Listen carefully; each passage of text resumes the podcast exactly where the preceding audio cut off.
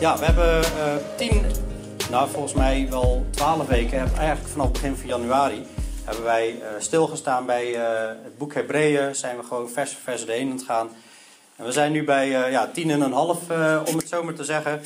Bij hoofdstuk 10, vers 19. En wat we eigenlijk hebben gezien, is dat we alle details en rijkdom hebben mogen ontdekken van wat Jezus eigenlijk heeft gedaan en wie Jezus is. We hebben ontdekt dat Jezus de ultieme onthulling is van God. En hoe bijzonder hij is, hoe hoog verheven hij is. Hij is schepper, hij staat boven Mozes, boven Aaron, hij is een grote hoge priester, hij is een levende hoge priester, hij is een continu, het is niet meer één keer per jaar een hoge priester. Al die dingen hebben we geleerd. We zitten in een beter tabernakel die niet van deze schepping is, een beter verbond. Alles is beter. Dus hij is, hij is nu eigenlijk op het punt gekomen dat hij zegt van... We hebben zo'n enorme rijkdom. Jezus heeft ons gereinigd door zijn bloed. En nu is het tijd voor actie. dus eigenlijk de laatste hoofdstukken gaan we vooral uh, veel zien over de wandel en de, en de handel van de christen. Maar hoofdstuk 11 is ook een prachtig woord, uh, een prachtig hoofdstuk. Uh, daar, daar zien we eigenlijk een terugblik op allemaal voorbeelden uit het Oude Testament. Van mensen die hebben gestreden in het geloof en die hebben volhard en die moeite hebben doorstaan. En, en dat zijn allemaal voorbeelden voor ons om na te volgen. Nou, en als je daar doorheen gaat, dan word je gewoon echt bemoedigd. Of je hart moet zo op slot zitten. Dan, uh, maar voor mij is dat echt een uh, enorme bemoediging. Maar ik hoop sowieso dat alle hoofdstukken tot en met nu ook echt een bemoediging zijn geweest. Soms was het wat technisch, en, uh, maar ja, dat is nodig. Hè? Bij, als jij uh, je rijbewijs wil halen, dan moet je ook eerst wat theorie hebben voordat je kan gaan rijden. Want als je zomaar gaat rijden, dan gaat het helemaal mis. Je moet wel weten wat je aan het doen bent, zeg maar. En nu weten wij wat we aan het doen zijn. We weten wat Jezus gedaan heeft en waar we in mogen wandelen. En ja, vorige keer hebben we het gehad over dat. Uh, oh ja, ik heb. Elke keer laat ik nog even dit, dit, dit vers zien van 2 Timotheüs 3, vers 16 en 17. Want heel de schrift is door God ingegeven, is nuttig om daarmee te onderwijzen, te weerleggen, te verbeteren en op te voeden in de rechtvaardigheid, opdat de mens die God toebehoort volmaakt zou zijn tot elk goed werk volkomen toegerust.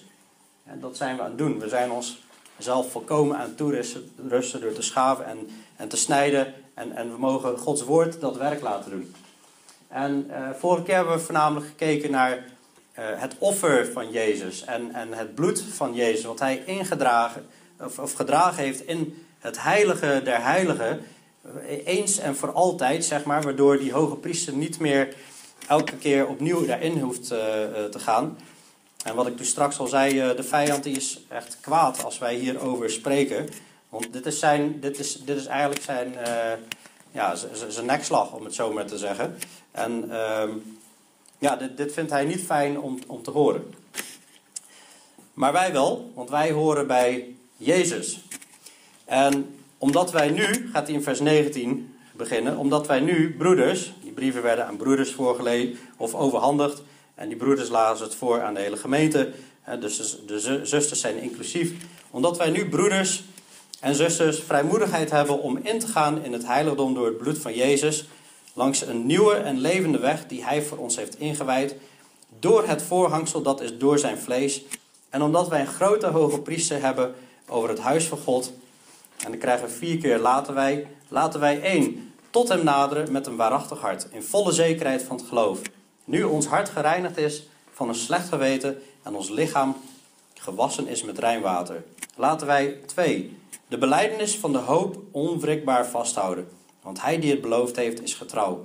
En laten wij drie. Op elkaar letten door elkaar aan te vuren tot liefde en goede werken. Laten wij vier. De onderlinge bijeenkomst niet nalaten, zoals het bij sommigen gewoond is, maar elkaar aansporen en dat zoveel te meer als u de grote dag ziet naderen. En, dan, en, en ik ga straks even verder met het volgende, maar dit is even een, eh, een, een eerste blokje. nou, we gaan uh, weer verder met. Uh, we, hebben, we, hebben, alle koralen bekeken, alle rijkdommen. we zijn niet aan het oppervlak geweest, we zijn niet wezen snorkelen, maar we zijn echt diep gegaan in alle rijkdommen bekijken. En we weten nu dat Jezus de hoge priester is. En dan zegt hij dat we vrijmoedigheid hebben om in te gaan in het heiligdom door het bloed van Jezus. Zo belangrijk was dat bloed van Jezus. Waarom was dat belangrijk? Omdat zonder vergieten van bloed kan er geen vergeving plaatsvinden. Ook dat bloed was nodig. Jezus moest sterven, zodat het Nieuwe Testament bekrachtigd werd. Een testament wordt pas bekrachtigd op het moment dat iemand sterft. Waarom hebben wij vrijmoedigheid? Ook in hoofdstuk 8, vers 14 hebben we gezien hoeveel te meer zal het bloed van Christus, die door de eeuwige geest zichzelf smetteloos aan God geofferd heeft, uw geweten reinigen van dode werken om de levende God te dienen. En wij denken misschien soms wel eens bij onszelf van, ja, maar ik ben nog niet perfect genoeg. En maar dat, dat ga je ook niet worden. In Christus ben je volmaakt. Hij wast ons geweten, hij reinigt ons om de levende God te dienen. Uit onszelf hebben wij helemaal niks te brengen bij Jezus. Wij, wij kunnen helemaal niets goed doen voor God. Het is echt op basis van dat offer dat we mogen komen. En al denk je van ja, maar ik heb vaak nog zulke uh, slechte gedachten en, en corrupte gedachten. En oh, van de week heb ik weer zo'n, uh, zoiets in gedachten gehad. Ik dacht van, oh man, dat, dat, kan ik nog wel bij God komen? Ja, je kunt bij God komen. Ik heb het niet over dat jij willens en wetens doorgaat in zonde. Daar gaat hij straks op in. Maar we moeten ons laten schaven en schuren door het woord. Heiligen door uw waarheid. Uw woord is de waarheid. Wij zullen ons nooit perfect genoeg voelen. Maar in, op, basis van het offer van Jezus hebben wij vrijmoedigheid om in te gaan in het heiligdom door het bloed van Jezus. En vrijmoedigheid. Vrijmoedigheid, uh, daar zit het woord vrij in. En daar zit moed in, maar er zit ook moedig in, zeg maar. We zijn echt vrij. Door Jezus zijn we vrij om in te gaan. Hij heeft die weg vrijgemaakt. En, we mogen nu moed hebben. Ons, in ons gemoed mogen we vrij zijn. Ons gemoed, dat is ons, ons denken. Daarin mogen wij vrij zijn om in te gaan. Als jij nu dit alles weet, zeg maar. Wat Jezus heeft gedaan voor ons. Daarom mogen wij vrijmoedigheid hebben. En, en we mogen ook moedig zijn om gewoon in te gaan in het heiligdom door het bloed van Jezus. Daarom, daarom staat hij daar. Hij staat daar voor ons en hij staat gewoon te wachten. Kom, hè, kom tot mij, alle die vermoeid en belast zijn. Ik zal jullie rust geven. Hè, ik kan jullie reinigen. Als ze een keer gestruikeld zijn, dan mogen we daar genade vinden, vergeving vinden. Hij is een voorspraak voor de Vader, al die dingen. We hebben vrijmoedigheid om in te gaan in het heiligdom door het bloed van Jezus. Langs een nieuwe en levende weg die hij voor ons heeft ingewijd door het voorhangsel, dat is door zijn vlees. Die weg die was er nog niet, totdat Jezus kwam. Het is een nieuwe weg. We hebben ook gelezen in hoofdstuk 9, vers 8, dat eh, de Heilige Geest duidelijk had gemaakt dat de weg naar het heiligdom nog niet openbaar gemaakt was, zolang de eerste tabernakel nog in gebruik was. Toen kwam Jezus en die heeft het nieuwe tabernakel uh, die is door het nieuwe tabernakel gegaan. Dat, dat, dat is een tabernakel die niet van deze schepping is. En die is nieuw. Jezus heeft dat aangelegd. Daarom zegt hij ook: Ik ben de weg, ik ben de waarheid, ik ben het leven. Niemand komt tot de Vader dan door mij. Dan door mij. Het is een nieuwe en levende weg. En waarom is die, is die levend? Omdat Jezus het leven is. Hij is opgestaan en wij zullen ook opstaan en we zijn al opnieuw geboren als we in Christus zijn. Het is een levende weg. Hij is ook levend omdat Jezus daar continu staat. Het is niet zoals een hoge priester dat het het hele jaar door stil is in dat heilige der heiligen. En één keer per jaar komt dan die hoge priester daarin. En Jezus die staat daar continu. Het is, het is continu leven. En, en we mogen daar massaal ingaan. Het mag daar bruisen en uh, continu actie zijn. Het is een nieuwe en levende weg die hij voor ons heeft ingewijd door het voorhangsel. Dat is door zijn vlees. En dat is eigenlijk best wel uh, bijzonder. Dat hier eigenlijk gezegd wordt dat zijn vlees het voorhangsel is. Dus op het moment dat Jezus aan het kruis hing en zijn lichaam brak, eigenlijk zijn lichaam kapot gescheurd was, eigenlijk toen zijn lichaam scheurde en eigenlijk de dood plaatsvond, op dat moment werd die nieuwe en levende weg voor ons ingewijd door het voorhangsel, dat is door zijn vlees. En we zagen op het moment dat Jezus stierf aan het kruis en zijn lichaam scheurde, scheurde op dat moment ook het voorhang in, het, of in de tempel van boven naar beneden. Door God gescheurd, van boven naar beneden. Niet van beneden naar boven. Maar Jezus' lichaam is eigenlijk dat voorhangsel. En het, het, het, wat ze noemden het echte voorhangsel, dat, dat is niet het echte voorhangsel, dat was maar een plaatje. Dat scheurde symbolisch. En zo hebben wij toegang. En omdat we een grote, een grote priester hebben over het huis van God, ook een reden om, om uh, te naderen tot die troon van genade.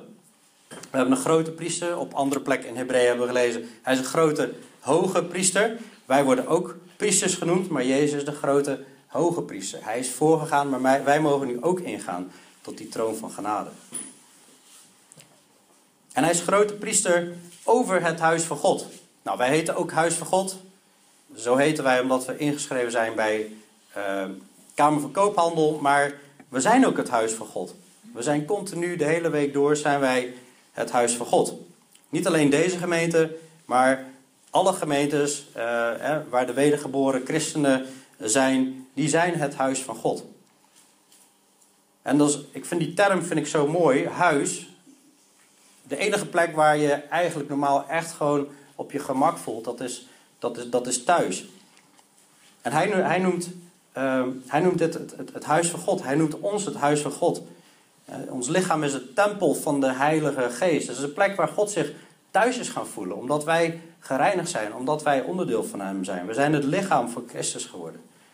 En we hebben een grote priester over dat huis. Als we dit weer beseffen, dan komt hij met zijn eerste punt. Laten wij tot hem naderen.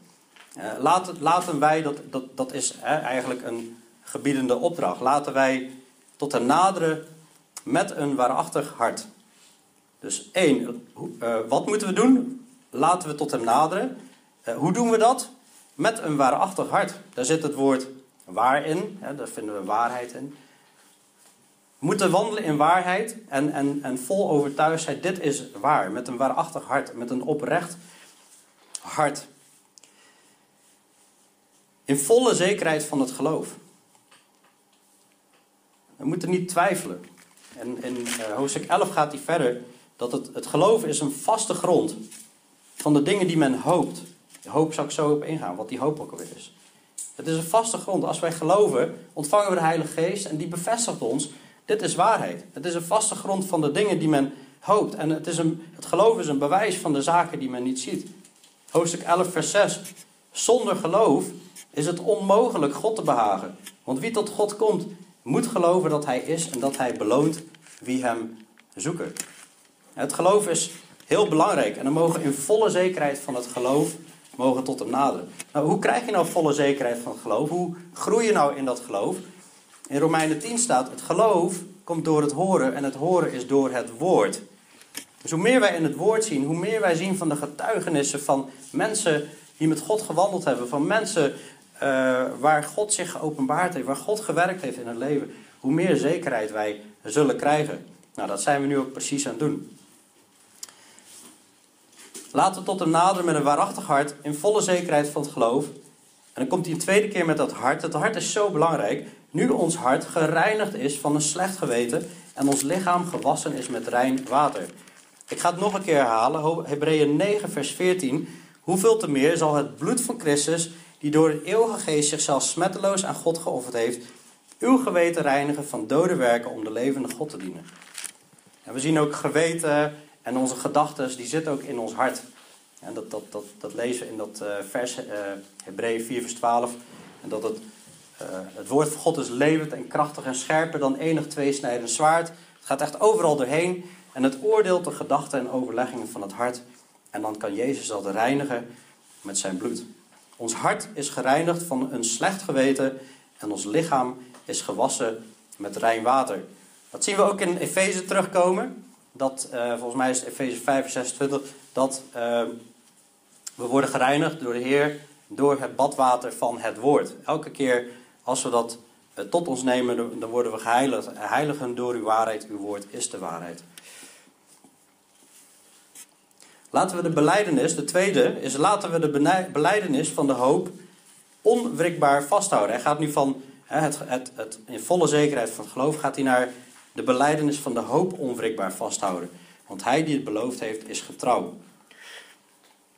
Nou, als je iets onwrikbaar vast moet houden, dan, dan denk ik vaak, ik heb dat eh, in het begin van de Hebreeën uh, ook een keer uh, uitgelegd van dat we onwrikbaar moeten vasthouden, volhouden. Maar bij onwrikbaar dan denk ik echt aan een, zo'n zo'n vuurtoren die midden in de branding van de zee staat en die bestand is tegen golven die zo hoog zijn dat ze over die vuurtoren heen kunnen slaan. En die vuurtoren die blijft gewoon onwrikbaar staan. 60 jaar later staat die vuurtoren er nog net zo onwrikbaar bij. Die, die, die komt niet van zijn plek. Al zijn die golven nog zo hoog, nog zo zwaar. wij, wij zullen van alles meemaken in ons leven. Maar laten we de beleidnis van de hoop onwrikbaar vasthouden. Want hij die het beloofd heeft, is getrouw. We moeten ook altijd eh, bereid zijn om verantwoording af te leggen van de hoop die in ons is. De beleidenis van de hoop. We mogen continu spreken over die hoop en dat vasthouden. Nou, wat is die hoop nou? In Hebreeën hebben we daar al uh, vaker over gelezen. En de hoop staat eh, best wel centraal in de Hebreeënbrief. En we worden als kinderen worden we tot de heerlijkheid gebracht. Er staat een heerlijkheid staat er te wachten. Hebreeën 2 vers 10. We zijn deelgenoten aan de hemelse roeping. Er is iets hemels gaande. We zijn geroepen als hemelburgers. Hebreeën 3 vers 1. We moeten de roem en blijdschap van de hoop tot het einde toe onwrikbaar vasthouden. In onze Bijbel staat roem, in de Engelse Bijbel staat blijdschap. Je kunt dat met beide vertalen. Uh, we moeten de roem, blijdschap van de hoop tot het einde toe onwrikbaar vasthouden. Het is zoiets bijzonders, dat moeten we echt vasthouden, niet loslaten. En we moeten ons inzetten tot volle zekerheid van de hoop. En we, verwachten Christus komst. Christus komst is de hoop. Want dan gaat het allemaal in vervulling waar wij op zitten te wachten. En Hebreeën 13, wat we nog gaan behandelen. We hebben geen blijvende stad hier, maar we zoeken de toekomstige, de eeuwige stad, het nieuwe Jeruzalem. Daar zitten wij op te wachten. Dus laten we de belijdenis van die hoop die aanstaande is onwrikbaar vasthouden. Want hij die het beloofd heeft is getrouw. We zien door het hele Oude Testament heen en het Nieuwe Testament dat God trouw is. Hij is, hij is trouw als wij hem volgen in, in, in het, goede te geven, maar hij is ook trouw als we ongehoorzaam zijn om, om uh, daarin te corrigeren en te tuchtigen. In twee richtingen uh, op is hij trouw. Maar laten we die hoop vasthouden. Hij is getrouw. Als we vasthouden, zal hij dat ook geven. Derde punt, laten we op elkaar letten. Door elkaar aan te vuren tot liefde en goede werken. Dat hebben we op woensdagavond ook bekeken in de, in de eerste Petrusbrief. Dat we vurige liefde voor elkaar mogen hebben. En elkaar mogen aanvuren tot liefde en goede werken. En steeds elkaar mogen uh, bemoedigen. Om, om tijdens de koffie heb een oor voor elkaar. Of uh, als er één iemand alleen staat en, en je staat met z'n drieën. Ja, misschien kan iemand even met die ene praten. Dat we elkaar zo aan kunnen moedigen en bemoedigen. Maar door de week opzoeken en elkaar aanmoedigen om God op te zoeken. En met het woord bezig te zijn.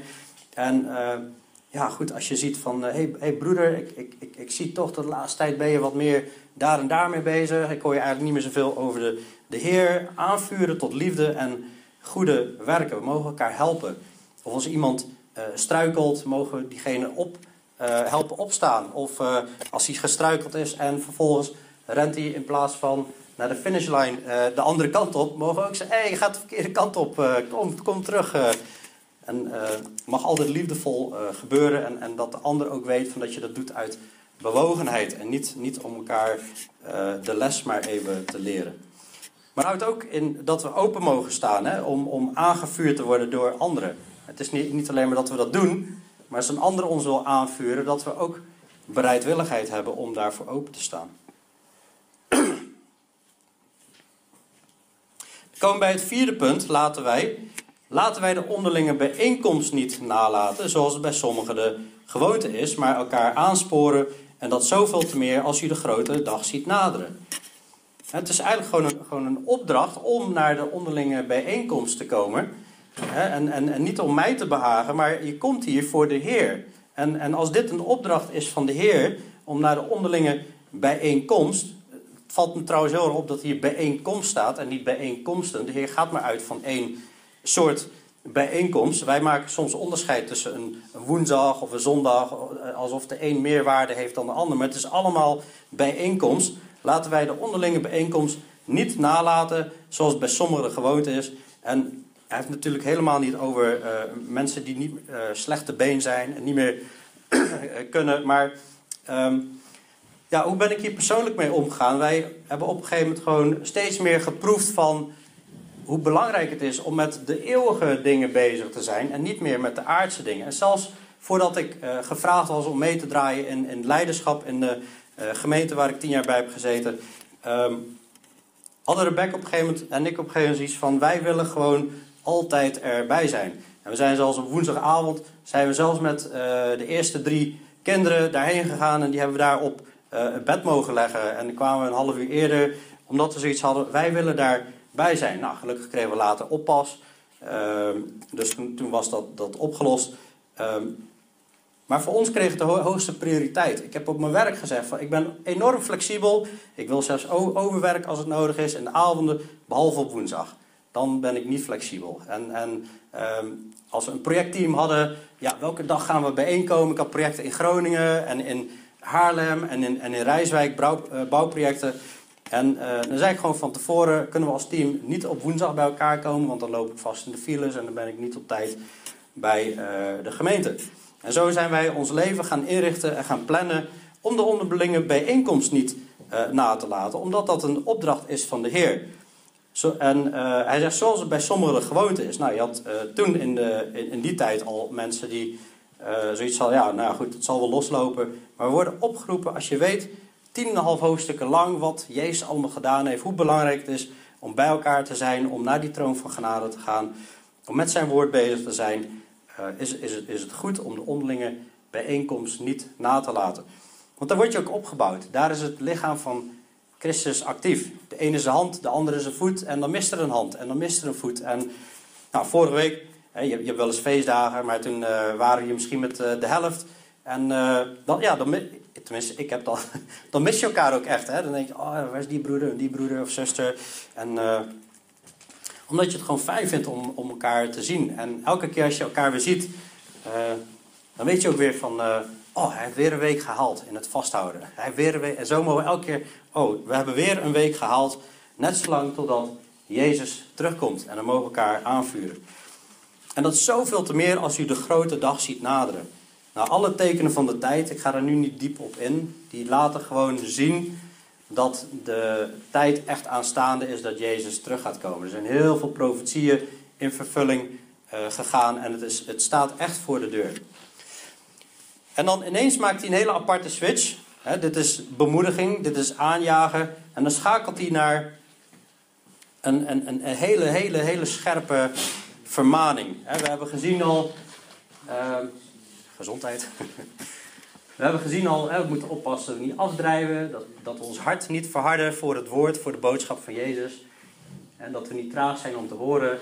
En, en nu krijgen we een, een waarschuwing. Hebreeën 4 vers 12 staat, het woord van God is scherper en, en, en uh, scherper en, en uh, snijdend, wat is het ook weer? Ik ben het kwijt. Scherper en snijdend dan één of twee snijdend zwaard. nou, dat gaan we nou voelen. In deze komende versen gaan we voelen hoe scherp dat is. Als wij willens en weten zondigen, nadat wij de kennis van de waarheid ontvangen hebben, blijft er geen slachtoffer voor de zonde meer over. Maar slechts een verschrikkelijke verwachting van oordeel en verzengend vuur dat de tegenstanders, heel belangrijk woord, de tegenstanders zal verslinden. Als jij willens en wetens tegen God ingaat, dan, dan ben je gewoon een tegenstander.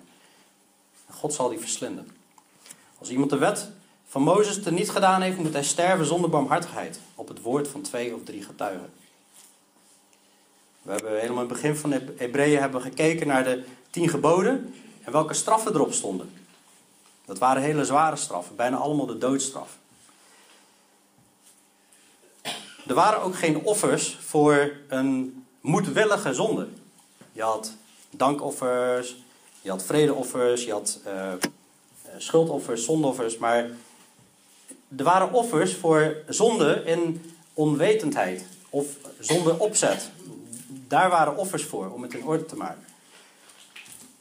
Maar mensen die heel moedwillig zondigden, die heel moedwillig hun ouders ongehoorzaam waren, die heel moedwillig Gods naam verkeerd gebruikte, die heel moedwillig overspel pleegde, daar rustte maar één ding op: er was geen barmhartigheid voor. Die moesten gestenigd worden uh, in het Oude Testament. Nou, dan denk ja, wij, wij, wij leven in het Nieuwe Testament en dan nou is er genade. Maar die genade wordt soms heel erg verkeerd geïnterpreteerd. Ja, er is genade, maar lees het volgende zin. Hoeveel te zwaar de straf, denkt u, zal hij waard geacht worden, die de Zoon van God vertrapt heeft en, bloed, en het bloed van het verbond, waardoor hij geheiligd was, onrein geacht heeft en de geest van de genade gesmaad heeft. Nou, dit gaat over iemand, en als ik hierover, als ik dit lees, dan, dan denk ik aan een Judas. En Judas heeft echt, vers 26, willens en wetens heeft hij gezondigd. Jezus had in Johannes 6 al gezegd van, ja, hij, hij, hij gaf toen onderwijs over het brood des levens en, en, en het bloed wat mensen moesten gaan uh, drinken. Hè, dat, was, hij, hij, dat was al een voorzegging naar het avondmaal, maar ook de bekering. En toen vonden mensen zijn woorden ineens hard. Een hele grote menigte verliet Jezus. En toen zei hij tegen zijn twaalf discipelen: Willen jullie mij ook niet verlaten? Dat is heel mooi. Eh, volgens mij, als ik goed zeg, was Petrus. Petrus die zegt dan: Ja, maar waar moeten wij dan heen? Want u hebt woorden van leven. Jezus heeft woorden van leven. Ik zou niet weten waar ik heen moet. Als ik dit lees, dan heb ik zoiets, Heer, alstublieft schenk mij genade. Hier wil ik echt nooit zitten. Dat ik willens en wetens ga zondigen. Dat ik als een Judas het in mijn hoofd krijg om de Zoon van God te gaan verraden voor geld. En, en uh, zelfs als Jezus het een paar keer profiteert, hij heeft in, in Johannes 6 gezegd uh, dat, dat hij die twaalf heeft, heeft uitgekozen, maar één van jullie is een duivel. Ik zou me kapot schrikken als ik dat hoor. Van, hier zit een duivel in ons midden, zeg maar. Heer, alstublieft. Zo reageert een wedergeboren christen hierop. Hè? Dat, die, die ziet die waarschuwing en die rent naar, uh, naar Jezus. En die, en die zegt, oh, alstublieft, schenk mij genade, Heer. Ik wil hier echt niet zitten. Maar er zijn mensen die komen in de gemeente, maar die zijn eigenlijk tegenstanders. Die gaan willens en wetens zonder. En we hebben het niet over een keer struikelen. En daar, daar schrijft de Johannesbrief over. Aan de ene kant zegt hij: een kind van God gaat niet door met zondigen. Uh, maar aan de andere kant zegt hij: als iemand gezondigd heeft, uh, God is uh, rechtvaardig en trouw dat hij de zonde zal vergeven. Daarom staat Jezus ook als een voorspraak. Dit gaat om iemand die heel moedwillig zondigt. In vers 29, de zoon van God vertrapt. hoeveel te zware straf denkt u zal hij waard geacht worden die de zoon van God vertrapt heeft? Hè, dus hij vertrapt de zoon van God. En het bloed van het verbond waardoor hij geheiligd was, heeft hij onrein geacht. En de geest van de genade heeft hij gesmaad. Wat ik altijd lastig vind aan dit soort stukken is dat de Bijbel helemaal vol staat van dat als je in Jezus gelooft, ontvang je eeuwig leven. En dat dat een, een zekerheid is dat je dat uh, hebt op het moment dat je in Hem gelooft en je bekeert.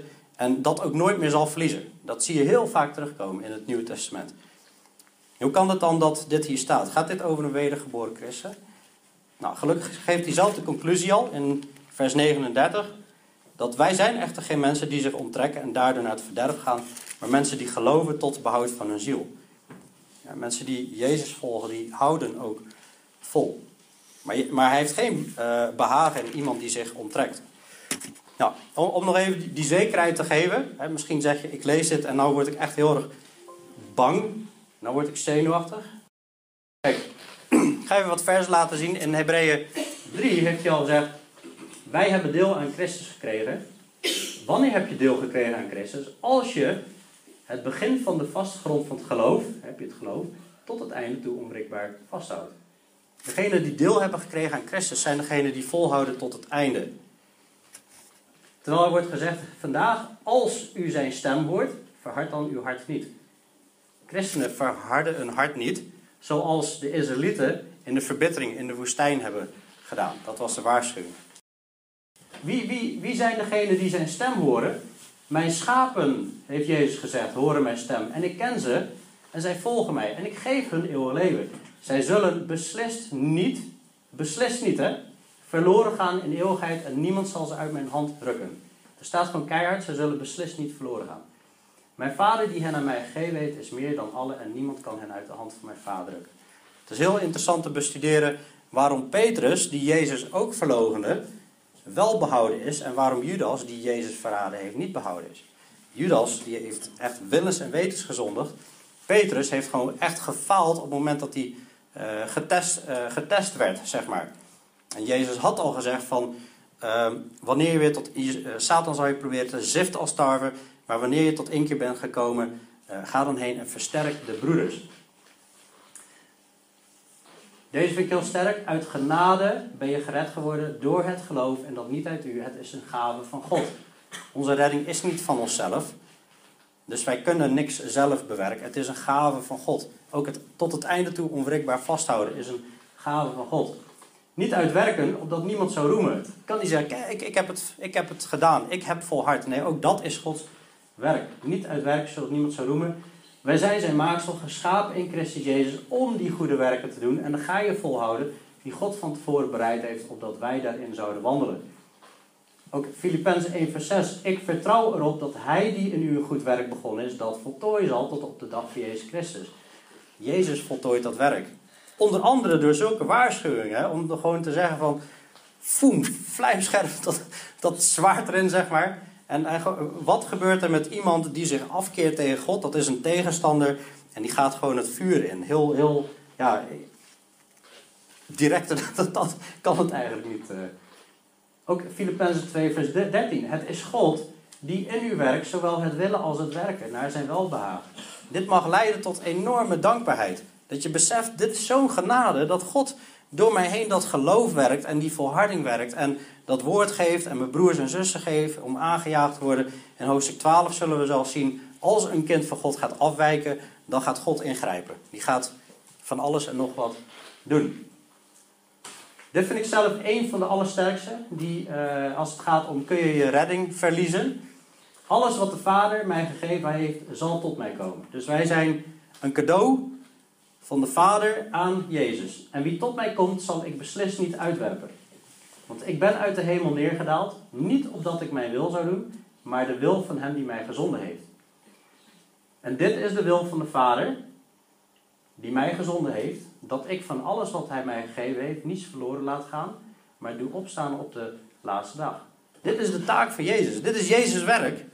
Wat hij als hoge priester aan het doen is, dat uh, hij de wil van de Vader aan het doen is, die uh, Jezus gezonden heeft, dat Jezus van alles wat de Vader hem gegeven heeft, niets verloren laat gaan, maar het doet opstaan op de laatste dag. Als je zegt dat je redding kan verliezen als wedergeborene, dan moet je hier zeggen dat Jezus zijn werk niet goed doet. Dat ga ik niet zeggen. Dan, dan, dan, dan ben ik God aan het lasteren. En dit is de wil van hem die mij gezonden heeft, dat ieder die de Zoon ziet en in hem gelooft, eeuwig leven heeft. En ik zal hem doen opstaan op de laatste dag. Jezus heeft het al lang gezegd. Hè? In, in Matthäus 13 zie je allemaal gelijkenissen over het koninkrijk der hemelen. Eentje daarvan is: het koninkrijk der hemel is als een akker. En Jezus heeft het, het, het zaad uh, gezaaid. Hè? Dat, dat, dat, dat is uh, uh, het, woord en dat komt op en brengt vrucht in onze levens. Maar dan komt de vijand in de nacht en, en die, die, die zaait daar onkruid tussenin. En je hebt in Israël heb je een onkruidsoort wat enorm op, op tarwe lijkt. En pas op het moment dat de vrucht echt uh, zichtbaar wordt, dan zie je ineens van hé, hey, daar zit onkruid tussen, zeg maar. En dus Jezus heeft al gezegd, in het koninkrijk der hemelen, dat is de gemeentetijd, daar zit gewoon vruchtdragend gewas en daar zit onkruid tussen. Vandaar dat je zoveel uh, hypocrisie ziet, of mensen die zich christen noemen, dat je, hoe, hoe bestaat dit, zo'n gedrag? Dit kan toch helemaal niet? Jezus heeft over wolven in schaapskleren. Paulus die heeft het over Satan die zich verandert in een engel van het licht. Zelfs zijn handlangers zullen dat ook doen. Er zullen mensen zijn die lijken op een christen, maar zijn het van binnen helemaal niet. Jezus heeft een gelijkenis gegeven over uh, een, bruiloft, een, bruiloft. En in de bruiloftszaal, daar zit iemand, die heeft helemaal geen, volgens mij is het Matthäus 19 of 21, ergens daar in de buurt. En die heeft helemaal geen bruiloftskleren aan. Die heeft zich helemaal niet bekleed met Christus. Zit gewoon in de kerk, bruiloftszaal is gewoon de kerktijd, zeg maar. En, en dan wordt er gezegd van, grijp hem, bind hem bij zijn handen en voeten en werp hem uit in de buitenste duisternis, waar wening is en knessing van tanden. De vier gronden van het hart, ik heb het al een paar keer aangehaald met in de Hebreeënbriefserie. Er is maar één grond tot vrucht dragen. De ander, daar groeit wel iets, maar de vrucht komt er nooit uit. Het wordt verstikt door de doornen en distels. Dat zijn de zorgen, de begeerten en de rijkdom van het leven. Daarom kan het woord geen vrucht dragen. We hebben een hart waar je steenachtige grond hebt, waar het geen wortel kan schieten. En als er verdrukkingen komen omwille van het woord, dan houdt het op te bestaan. Het verdort. En je hebt een hart, daar wordt het woord gehoord en wordt eigenlijk meteen weggerukt. Jezus heeft ook gezegd, niet ieder die tegen mij zegt, Heere, Heere, zal binnengaan in het koninkrijk de hemelen. Maar wie de wil doet van mijn Vader, die in de hemel is. Velen, en dit hebben we ook pas met de doopdienst behandeld, dit stukje. Velen zullen op die dag tegen mij zeggen, Heere, Heere, hebben wij niet in uw naam geprofiteerd, in uw naam demonen uitgedreven en in uw naam veel krachten gedaan? Judas, hè? Judas heeft gewoon met de twaalf wonderen en tekenen gedaan, zeg maar. Dan zal ik hun openlijk zeggen, ik heb u nooit gekend. Nooit, hè? Er staat niet, ik heb jullie een tijdje gekend, je was wedergeboren, maar ik heb je uh, weer weggesneden. Ik heb u nooit gekend. Ga weg van mij, u die de wetteloosheid werkt. Nou, nou, nou heb ik het nog niet eens over het stukje uitverkiezing, wat we heel de tijd lezen. Dat, kom je keer op keer tegen in het, in het Nieuwe Testament. Sommige mensen vinden dat een heel eng onderwerp. Uh, ik niet, het staat gewoon in het Nieuwe Testament. In Romeinen 9, dat is heel bizar. Daar, daar zie je gewoon dat God uh, de pottenbakker is. Hij is soeverein, dat wil zeggen, hij mag bepalen wat er gebeurt. En er zijn vaten, die heeft hij tot eer, en vaten heeft hij tot oneer. Dus de oproep is om een vat tot eer te zijn. Ook Johannes heeft het erover, over er zijn mensen uit ons midden weggegaan, maar zij waren niet uit ons. Want als zij uit ons geweest waren, dan zouden zij bij ons gebleven zijn. Maar het moest openbaar worden dat zij niet alle uit ons zijn. Ik zeg niet dat er soms lastige stukjes zijn in de Bijbel waar je uh, tegenaan loopt. Maar uh, dit is ook een lastig stukje. Bijvoorbeeld dat hij in, uh, ik herhaal het vers nog een keer. Hoeveel te zwaarder straf, denkt u, zal hij waard geacht worden die de Zoon van God vertrapt heeft en het bloed van het verbond waardoor hij geheiligd was, onrein geacht heeft en de geest van de genade gesmaad heeft. Wat ik hier lastig is, in vind is waardoor hij geheiligd was. En je denkt, hoe kan dat nou? Hij was, hij was geheiligd. Maar geheiligd wil niet zeggen dat iemand opnieuw geboren is. Je hebt in 1 Korinther 7, er wordt gesproken over het huwelijk. Stel je hebt twee mensen die niet geloven. En er komt er één tot geloof. Dan zegt hij, nou je hoeft niet weg te gaan dan bij de ander. Als hij het goed vindt om dan bij je uh, te blijven. Uh, mensen die getrouwd zijn gaat het over. Um, en dan staat er dat die ander geheiligd is. In, in, uh, en de kinderen zullen ook geheiligd zijn, anders waren ze onrein. Dus die, dat diegene wedergeboren is, dat heeft zo'n krachtige werking dat die anderen geheiligd zijn. Maar dat, wil niet zeggen dat ze het koninkrijk van God binnengaan. Dat wil niet zeggen dat ze opnieuw geboren zijn. Dus mensen die in het midden zijn, die, die, die kunnen zelfs geheiligd zijn. Het woord geheiligd betekent apart gezet zijn. Om, om hier deel te hebben aan uh, het hele woord van God en wat de Zoon van God inhoudt en, en het bloed van het verbond. Uh, en, en toch gewoon dat op een bepaald moment keihard vertrappen.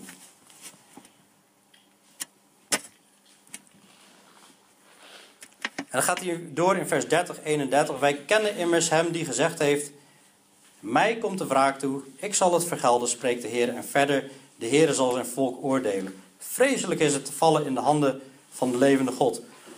Hij citeert hier uit het Oude Testament. Ik zal het vergelden, spreekt de Heer. En verder, de Heer zal zijn volk oordelen. Dat was al tegen Israël gezegd. En wij moeten ook echt opletten. Ik zie dat ik een beetje aan het uitlopen ben in de tijd. Ik heb blijkbaar meer gezegd dan ik uh, gepland had. Um, dus ik ga even iets sneller door het laatste stukje heen. Dat is gewoon nog een, een, een aansporing. Hij schakelt weer terug. Maar, vers 32.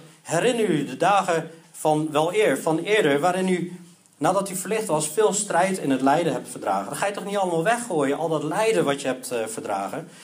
Nu eens werd u zelf door smaad en verdrukkingen tot een schouwspel gemaakt. Dan weer deelde u het lot van hen die zo behandeld werden. Want u hebt ook medelijden gehad met mij in mijn boeien. Dat is ook weer een aanwijzing waar het hoogstwaarschijnlijk Paulus is die deze brief schrijft. En die was ook in boeien. En de beroving van uw eigendommen met blijdschap aanvaardt in de wetenschap dat u voor uzelf een beter en blijvend bezit in de hemel hebt. Ze waren zelfs beroofd. We hebben dat gewoon met blijdschap aanvaard, omdat ze zoiets hadden. So what? Wat kunnen ze mij maken? Wij hebben een blijvend bezit in de hemel. Ach, al halen ze heel mijn huis leeg. Who cares? ik, ik, we hebben op een gegeven moment mensen opgevangen. En andere christenen begonnen te waarschuwen. Pas op man, nee, dat zijn uh, buitenlanders. Je weet, uh, straks kunnen ze je huis uh, leeghalen. Ik dacht echt van, waar, waar, denken jullie aan? Dacht ik op dat moment. Ik kan toch niet een vrouw van 60 jaar op straat laten slapen? Die was uit haar huis gezet.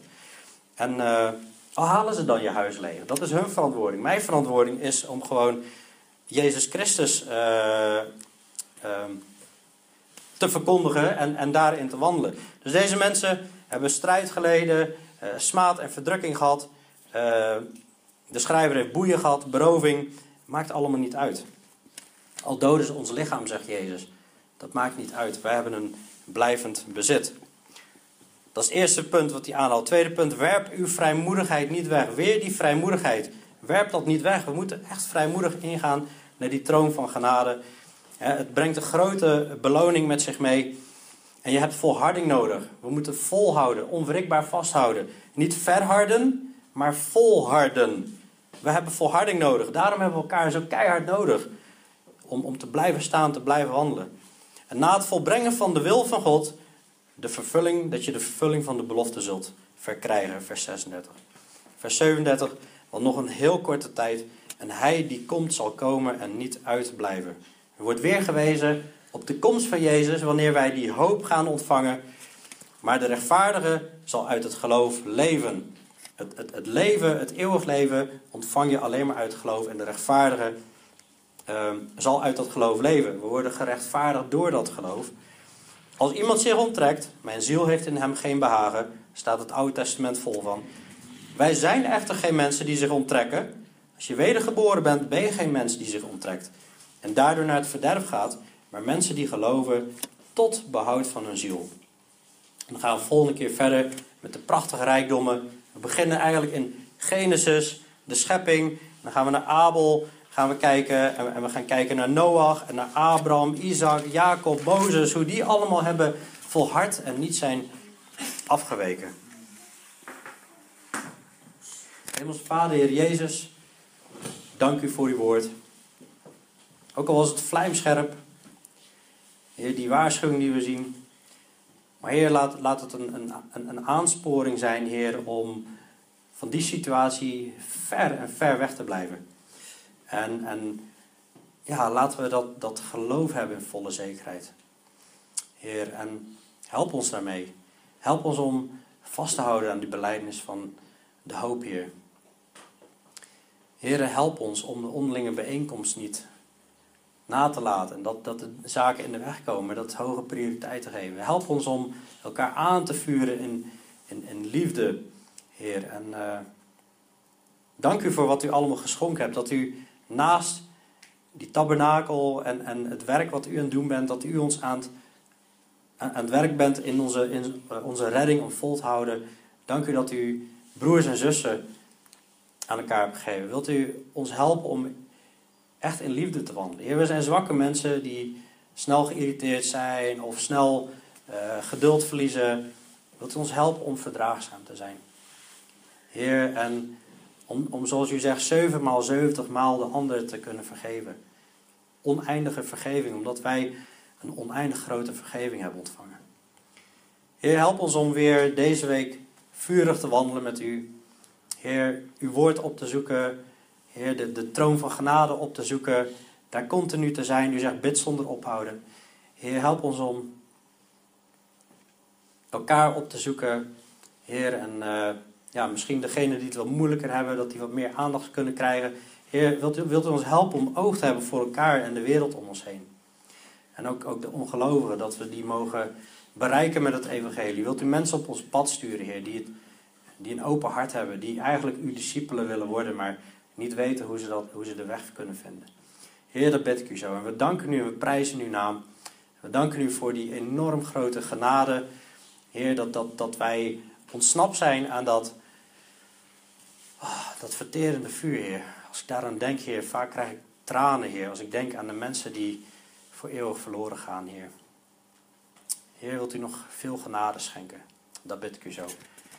Heer, wilt u ons zegenen als we op ons pad gaan? Wilt u ook de koffietijd zegenen en de tijd met elkaar. In Jezus' naam. Amen.